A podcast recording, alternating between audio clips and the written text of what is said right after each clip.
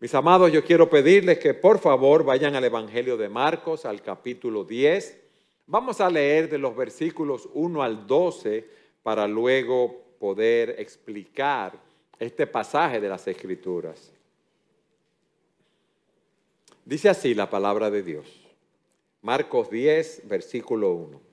Levantándose de allí, Jesús se fue a la región de Judea y al otro lado del Jordán y se reunieron de nuevo las multitudes junto a él, y una vez más, como acostumbraba, les enseñaba.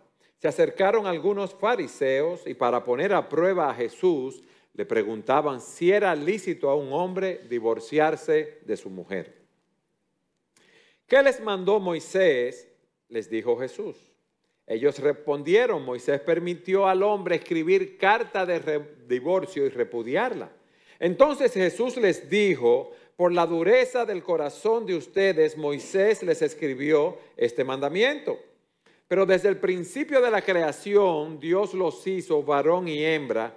Por esta razón el hombre dejará a su padre y a su madre, y los dos serán una sola carne. Así que ya no son dos, sino una sola carne. Por tanto, lo que Dios ha unido, ningún hombre lo separe. Ya en la casa los discípulos le volvieron a preguntar sobre esto y él les dijo, cualquiera que se divorcie de su mujer y se case con otra comete adulterio contra ella. Y si ella se divorcia de su marido y se casa con otro, comete adulterio. El tema que vamos a tratar hoy es de suma importancia, mis hermanos, hermanas, y es el matrimonio y el divorcio según Jesús. Yo estaba buscando las estadísticas en esta semana de los divorcios en República Dominicana, porque la última vez que lo había visto era alrededor de un 50% de divorcios eh, por eh, los matrimonios que había. O sea, que si habían 100 matrimonios, habían 50 divorcios. Pero viendo otras estadísticas, eh, oficiales indican que ahora la cantidad de divorcios es de un 63%, ya no es de un 45.28 como era antes. ¿Ustedes saben lo que significa eso? Que si antes de que de cada dos matrimonios se divorciaba uno, ahora de cada tres matrimonios se divorcian dos. Esas son cifras de los, casamientos, de las bodas, tanto en el 2021 y 2022 y los divorcios que hubo. Y eso nos dice que todos nosotros, de una forma directa o indirecta, somos impactados por divorcios. Hemos visto divorcios en nuestras familias, divorcios en otras familias, de familiares, de amigos, de compañeros de trabajo, personas cercanas a nosotros, personas no tan cercanas a nosotros. Y a través de los años, mis amados, en el trabajo pastoral, en el ministerio pastoral, hemos visto a personas divorciadas que se acercan a nosotros con diferentes inquietudes. Nos han preguntado, ¿desobedecí al Señor cuando me divorcié? Soy un fracaso porque mi matrimonio fracasó. Estoy viviendo en pecado porque me divorcié y me volví a casar. Si no estaba bien que me divorciara, ¿era correcto que me volviera a casar? Y esperamos que muchas de estas preguntas y otras más podamos contestarlas eh, a través de este pasaje que vamos a estudiar. Ahora, yo no quiero hablar de divorcio solamente, sino de aquellos que están casados, porque hay personas que están casadas y no se divorcian, pero están separados emocionalmente muchas veces, duermen en habitaciones diferentes, no se, no se divorcian por los hijos, por la manutención de ellos mismos, por eh, asuntos sociales. Hay otros que están así y quieren liberarse de ese matrimonio. Han pensado, bueno, la vida va a ser más sencilla si yo estoy solo, si estoy divorciado o divorciada. Es que yo no me siento amado o amada por mi cónyuge y, estoy pensando, tengo dudas si vale la pena luchar por mi matrimonio. Muchos se preguntan esto. Cuando las personas se encuentran en una situación conyugal, en un matrimonio difícil, se preguntan, ¿qué camino debo seguir? Y hemos visto a muchos cristianos que se han cuestionado si el divorcio es una opción aceptable a los ojos de Dios. Todas esas preguntas e inquietudes son muy relevantes y quiero que estudiemos la palabra de Dios para ver qué Él nos dice. Lo primero que vemos en el versículo 1 es el contexto. Vamos a, a leerlo nuevamente. Levantándose de allí, Jesús se fue a la región de Judea y al otro lado del Jordán y se reunieron de nuevo las multitudes junto a él. Y una vez más, como acostumbraba, les enseñaba. Fíjense que Marcos nos dice la región donde él fue. Una razón es que el Señor se dirigía a la cruz. Si usted toma un mapa, va a ver que cada vez más el Señor se estaba acercando a Jerusalén, donde iba a ser crucificado. Recuerden que Él vino en esa misión redentora a morir en la cruz del Calvario por nuestros pecados para llevarnos a Él. Y en ese contexto vienen los fariseos que siempre estaban alrededor de Él y le hacen la segunda pregunta que nos lleva a nuestro segundo punto. Eso fue una trampa. Eso fue un gancho, como decimos nosotros, los dominicanos. Se acercaron algunos fariseos y miren lo que dice. Y para poner a prueba a Jesús, le preguntaban si era lícito a un hombre divorciarse de su mujer. Ellos lo que estaban buscando, cómo agarrar al Señor en algún, en algún error, en algo donde ellos pudieran acusarle. Pero también déjenme decirle algo. En esa región donde el Señor estaba, ¿ustedes saben quién era el gobernador? Herodes Antipas, quien había encarcelado a Juan el Bautista porque había denunciado, ¿verdad?, que él se había casado con Herodías y eso le costó a Juan la cabeza. Ahora imagínense al Señor en esa zona predicando acerca de ese tema. Y los fariseos le preguntan si era lícito a un hombre divorciarse de su mujer, de su esposa. En Mateo 19.3 se nos dice, se nos amplía la pregunta en términos más concretos y dice que le preguntaron, ¿le está permitido a un hombre divorciarse de su mujer por cualquier motivo? Ellos no estaban preguntando si el divorcio era lícito, sino que si no podemos divorciar por cualquier causa. Porque porque entre los judíos había diferentes opiniones en cuanto a lo que Moisés había enseñado acerca del divorcio, o sea, una mala interpretación de las enseñanzas de Moisés. Yo quiero que ustedes me acompañen al libro de Deuteronomio en el capítulo 24. Está el libro de Génesis, Éxodo, Levítico.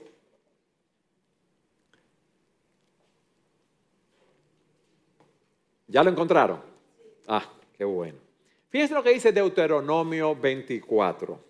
Vamos a leer de los versículos 1 al 4 para ver qué es lo que enseña este pasaje. Cuando alguien toma una mujer y se casa con ella, si sucede que no le es agradable porque ha encontrado algo reprochable en ello, en otras palabras, alguna cosa o conducta indecente, indecorosa, ofensiva, vergonzosa, eso lo veremos más adelante. Y le escribe un certificado de divorcio, lo pone en sus manos, en su mano y la despide de su casa. Y ella sale de su casa y llega a ser mujer de otro, otro hombre. Si el segundo marido la aborrece y le escribe certificado de divorcio, lo pone en su mano y la despide de su casa, o si muere este último marido que la tomó para ser su mujer, miren lo que dice el versículo 4. El primer marido que la despidió no le es eh, permitido tomarla nuevamente como mujer porque ha sido despreciada, pues eso es abominación ante el Señor. No traerás pecado sobre la tierra que el Señor tu Dios te da por heredad.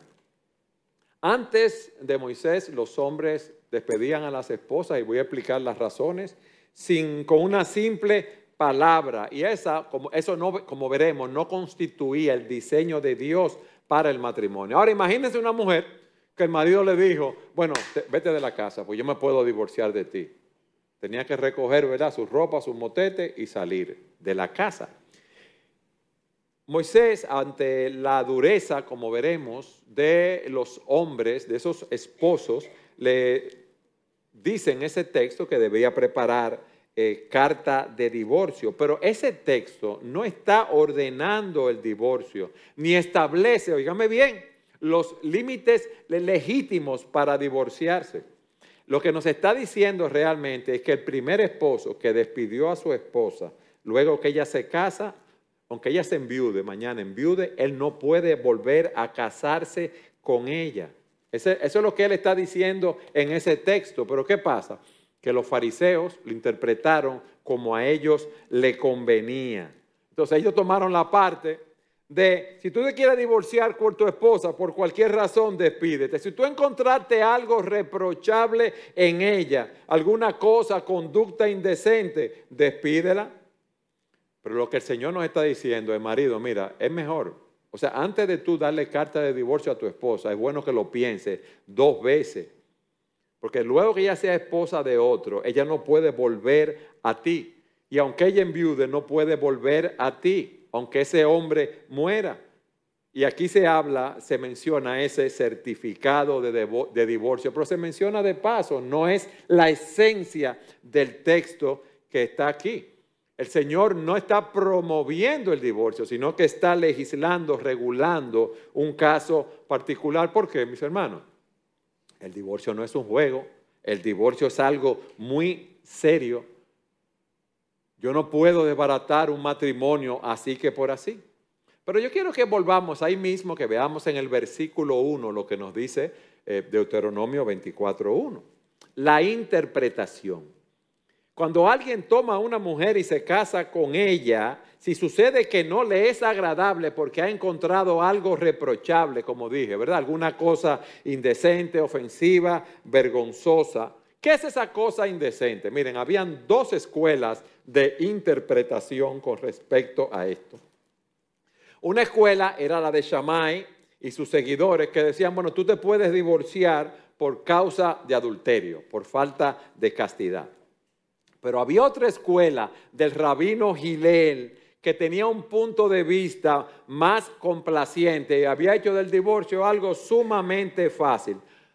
De acuerdo a esa escuela, a un hombre se le permitía divorciarse de su esposa por cualquier cosa que ella hiciera que le desagradara. Por ejemplo, le servía una comida quemada, un pan quemado, ya se podía divorciar eh, por eso. Si dejaba que alguien le viera ligeramente los tobillos, o si se soltaba el cabello, o hacía un comentario negativo de la suegra, era ocasión para divorciarse. Si hablaba tan alto en la casa que los vecinos podían escucharla, ya esa era una razón. Y si todo eso fallaba, porque esa mujer se comportaba por el libro, si encontraba una mujer más buena moza, más hermosa o que le gustara más que su esposa, eso era motivo para divorciarse.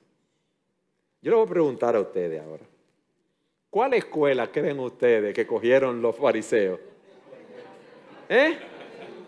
¿Cuál? Oh, pues ustedes son unos teólogos. La segunda, la de Gilel. Entonces, miren la trampa cuál era. Bueno, si Jesús apoyaba a la escuela de Shammai, iba a desagradar a los seguidores de, de Gilel.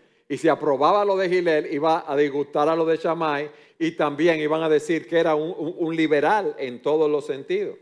Ellos estaban buscando la razón que fuera para eliminar al Señor. ¿Qué hemos visto? El contexto, la trampa que le ponen al Señor, el gancho, ¿verdad? En buen dominicano. En tercer lugar, miren la respuesta que el Señor les da a los fariseos, versículos 3 y 4. ¿Qué les mandó Moisés? Les dijo Jesús. Vamos a la palabra. Esa es la palabra que es la fuente de, de verdad.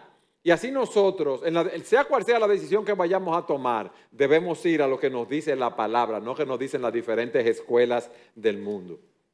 Ellos respondieron, Moisés permitió al hombre escribir carta de divorcio y repudiarla. Y como hemos visto, esa no era la intención primaria de Moisés en Deuteronomio 24. Ellos tenían una visión, una visión distorsionada y conveniente para ellos. Entonces, miren lo que el Señor les dice. Por la dureza del corazón de ustedes, Moisés les escribió este mandamiento. O sea, los, esos divorcios ocurren por la dureza de nuestros corazones. Cuando un matrimonio se rompe, es porque una o ambas partes tienen el corazón endurecido. Un corazón que no quiere cumplir la voluntad de Dios. Un corazón que se niega a aceptar la enseñanza de Dios de cómo ser fiel al, cónyuge y amarlo. Un corazón que no sabe mucho el significado del amor. Y cuando un cónyuge se vuelve con, un corazón duro hacia Dios y hacia su cónyuge, ¿qué va a pasar? se convierte en un candidato excepcional, vamos a decir así, de primera línea para romper ese vínculo matrimonial. Como hemos visto en Deuteronomio 24, eh, con enseñanza de Moisés, Dios no ordenó ni alentó el divorcio, sino que lo permitió, lo legisló, si podemos decirlo así, dentro de ese contexto. Y miren lo que continúa diciendo el Señor a partir del versículo 6. Pero desde el principio de la creación Dios los hizo varón y hembra.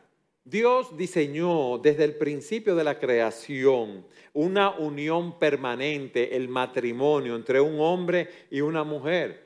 Y una, el divorcio no era una opción en ese plan divino. Él está citando a Génesis capítulo 1, versículo 27. Dios hizo un hombre y una mujer. No había nadie más.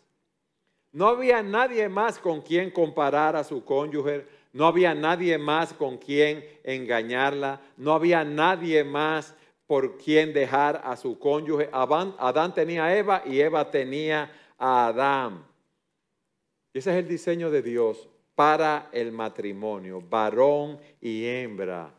Dos sexos distintos, hombre, mujer, distintos pero complementarios, con roles específicos dentro de esa relación, para formar una unidad. O sea que Dios desde el principio estableció la institución del matrimonio y diseñó la humanidad para que existiera una relación de pareja formada por un hombre y una mujer. Y este diseño que Dios nos da tiene implicaciones sumamente profundas para el entendimiento del matrimonio. Fíjense lo que dice ahora en el versículo 7. Por esta razón el hombre dejará a su padre y a su madre, ocho, y los dos serán una sola carne. Así que ya no son dos, sino una sola carne. El Señor cita Génesis 2, 24, que dice, dejará el hombre a su padre y a su madre, se unirá a su mujer, serán una sola carne. El hombre se casa con su esposa, deja su hogar para formar una nueva unidad con su esposa, donde él es la cabeza, donde ambos forman un equipo, donde ya ellos, ella tiene una nueva autoridad que es su esposo. Y dice la escritura, y los dos serán una sola carne. Así que ya no son dos, sino una sola carne. ¿Por qué una sola carne? Eso implica más que la relación de intimidad, que la relación sexual. Vamos a ser uno en lo emocional, en lo financiero, en lo espiritual, en compartir nuestras fortalezas, en compartir nuestras debilidades. Tú y yo vamos a estar unidos en un solo propósito. Nos vamos a complementar el uno al otro. Donde tú seas débil, yo te voy a apoyar y voy a poner de mi fortaleza y viceversa. De manera que juntos, oígame bien, juntos cumplamos el mandato de Dios para nosotros. Vamos a depender el uno del otro. Entonces miren lo que dice el versículo 9. Por tanto, lo que Dios ha unido, ningún hombre lo separe. ¿Por qué? Porque somos un solo cuerpo, somos una sola carne. Y esto nos ilustra la relación de Jesucristo con su iglesia. Nuestros matrimonios están llamados a ser parábolas vivientes del Evangelio de Jesucristo. Cuando Dios nos llama a salvación, cuando somos unidos a Cristo, Él nos desecha después. No, estamos unidos a Él por siempre. Por eso en Efesios capítulo 5, versículo 25, se nos dice, maridos, amen a sus mujeres así como Cristo amó a la iglesia y se dio a sí mismo por ella. Así debemos nosotros, hombres, amar a nuestras esposas. Para santificarla, habiéndola purificado por el lavamiento del agua con la palabra, a fin de presentársela a sí mismo, una iglesia en toda su gloria, sin que tenga mancha ni arruga ni cosa semejante, sino que fuera santa e inmaculada. Señor nos, nos, llama a salvación cuando estábamos muertos en delitos y pecados, cuando estábamos siguiendo la corriente de este mundo, cuando éramos enemigos de Dios, cuando estábamos bajo el control del príncipe de la potestad del aire. Cristo se entregó, murió por nosotros. ¿Para qué? Para santificarnos él nos amó no por lo que nosotros éramos, sino a pesar de lo que nosotros éramos. Y nada ni nadie nos puede separar del amor de Cristo. Y aquí se nos dice que somos llamados a amar a nuestras esposas como Cristo amó a su iglesia. Eso es lo que estamos representando con el matrimonio. Entonces, cuando una pareja se separa, se divorcia, está separando lo que Dios unió. Y por eso es que los divorcios son tan traumáticos. ¿Por qué? Porque un divorcio, como dice un autor, es la muerte de un sueño. Piensa en eso. ¿Con cuántas ilusiones uno se casa, mis amados? Queriendo compartir su vida con otra persona, queriendo entregarle todo lo que somos, todo lo que tenemos. Uno piensa, bueno, si hay problemas que lo habrán, bueno, lo vamos a solucionar. Nosotros no vamos a permitir que nuestro matrimonio termine en el divorcio. Yo sé que tenemos muchos defectos, yo sé que tenemos muchas debilidades, pero tenemos un gran amor y podemos apoyarnos el uno al otro, podemos cambiar, podemos seguir adelante, pero la realidad muestra otra cosa. Dicen las estadísticas, no sé si han cambiado ahora, que el divorcio es la segunda causa de mayor dolor después de la muerte. Nosotros somos seres finitos, mortales y algún día moriremos. Pero con el divorcio, como dice este autor, no sucede lo mismo, porque el divorcio es una decisión voluntaria.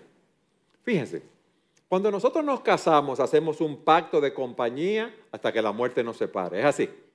Entonces la intención es vivir juntos crecer, desarrollar una familia, si es la voluntad de Dios, envejecer y morir. Y cuando muere un cónyuge, estando uno casado, es triste, pero uno tiene todos esos recuerdos del tiempo que ha pasado juntos, sea mucho o poco. Esos recuerdos están ahí, pero con el divorcio esos recuerdos son dolorosos. Con la muerte hay un cierre final, pero con el divorcio, cuando hay niños, hay un dolor que está ahí presente y hay una serie de problemas que se reflejan continuamente. Y por eso el divorcio es la muerte de un sueño. Por eso el divorcio es la muerte agonizante de una relación. El Señor en su diseño uno, eh, une a dos personas en uno, ¿sí o no? Y en el divorcio toma a uno y los rompe en dos, los divide en dos. Eso es lo que hace el divorcio. Y si usted toma, si usted pega dos hojas de papel, ¿la puede separar normalmente después que le pone un pegamento fuerte? No, se rompe. Tome madera y una, dos pedazos de madera de Playboy y únalo con un pegamento. No lo puede volver a separar. Hay un desgarramiento. Y eso es lo que sucede en el divorcio. Hermanos, y, a, nosotros nos ha tocado como pastores ministrar, ¿verdad? apoyar, estar con personas que han pasado por ese proceso de divorcio. Y todos nosotros lo hemos visto. A nosotros nos ha tocado, a muchos de ustedes les ha tocado estar, porque lo han pasado ustedes o han tenido familiares muy cercanos y ustedes lo han acompañado. A nosotros nos ha tocado también de la misma manera, pero también como parte del ministerio pastoral.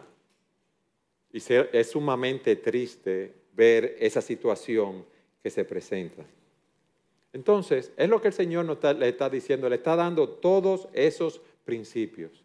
Pero eso nos lleva a un cuarto punto. Miren, En el versículo 10, ellos vuelven a, la casa donde estaban y los discípulos le hacen una pregunta.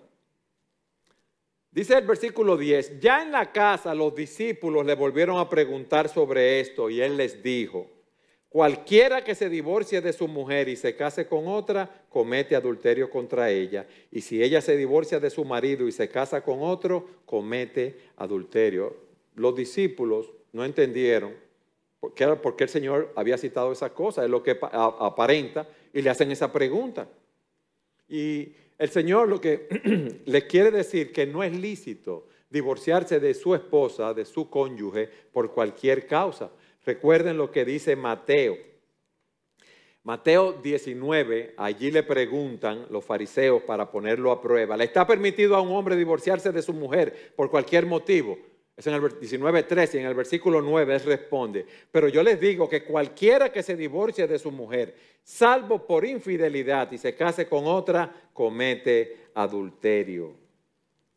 Eso es lo que el Señor les está enseñando allí.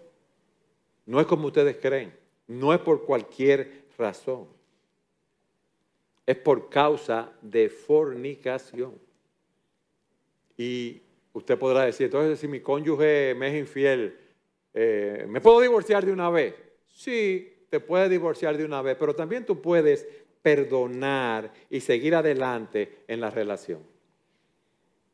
Yo sé que muchas personas, muchas parejas, muchos matrimonios han pasado por esto. Vayan conmigo a Efesios capítulo 4, versículos 31 y 32. Mis amados, el punto es este. No importa tu condición, no importa tu situación, no importa lo que haya sucedido, siempre hay lugar para el perdón y la restauración de una relación.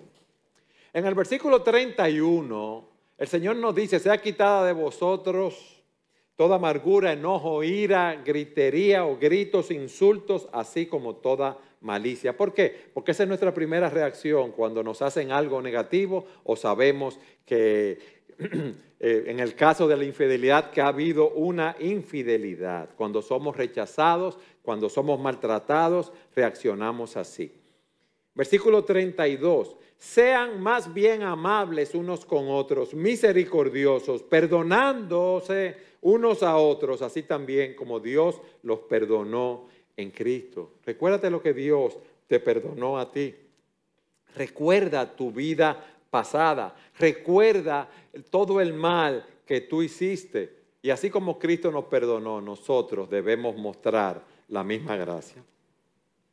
Pablo le dice a los colosenses que nosotros, como escogidos de Dios, debemos ser santos y amados, debemos revestirnos de tierna compasión, bondad, humildad, mansedumbre y paciencia soportándose unos a otros y perdonándose unos a otros si alguien tiene queja contra uno. Como Cristo los perdonó, háganlo también así ustedes. Debe haber paciencia, debe haber perdón, debe haber restauración en el matrimonio. O no dice primero a los Corintios que el amor es paciente, es bondadoso, que el amor no busca lo, lo suyo, todo lo sufre, todo lo cree, todo lo espera, todo lo soporta. ¿Qué enfatizan estos textos? Bueno, así como hemos recibido la gracia de Dios, así como Cristo se entregó por nosotros y nos perdonó, nosotros debemos hacer lo mismo. A través de los años, como pastor, repito, muchas veces, más de una vez, han venido personas que no son creyentes, personas creyentes, a decirme, pastor, eh, mi cónyuge me fue infiel, eh, ¿qué, yo, ¿qué yo debo hacer? Yo busco la escritura, le enseño lo que ustedes han visto. Mira, por causa de adulterio, tú te puedes divorciar y también tú puedes perdonar y esa eh, relación puede ser restaurada. Y me dicen, no, pero ¿qué me aconseja usted? yo digo, ya yo te dije lo que te aconsejé, cualquiera de esas dos cosas. ¿Por qué? Y, se lo digo a sí mismo, porque si te digo, eh, tú te puedes, eh, divórciate y mañana tú lo ves si, es un hombre que fue infiel a ese hombre, transformado, casado con otra mujer, que tú vas a decir, ay, el pastor me dijo que me divorciara. Y si sigues con él y no te va muy bien, Me vas a decir, ay, el pastor me dijo que me quedara con él.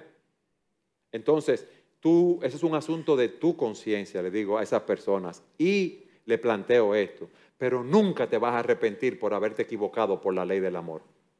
Nunca te vas a arrepentir por haberte equivocado por la ley del amor y tratar de buscar el perdón, la restauración y trabajar sobre eso. Amén. Para concluir, déjenme traer varias aplicaciones.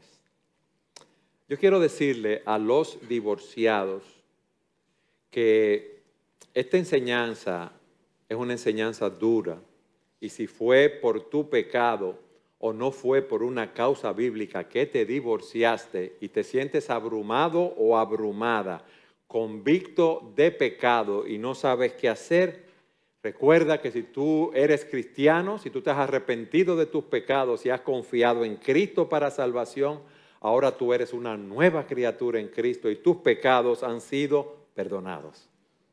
Dice Efesios, el apóstol Pablo a los Efesios, Dios es tan rico en gracia y bondad que compró nuestra libertad con la sangre de su Hijo y perdonó nuestros pecados. Compró nuestra libertad en el mercado de esclavos donde nos encontrábamos, sujetos al mayor jefe de esclavos, que era Satanás, y Cristo nos compró con su sangre y perdonó nuestros pecados. Ya Él nos redimió.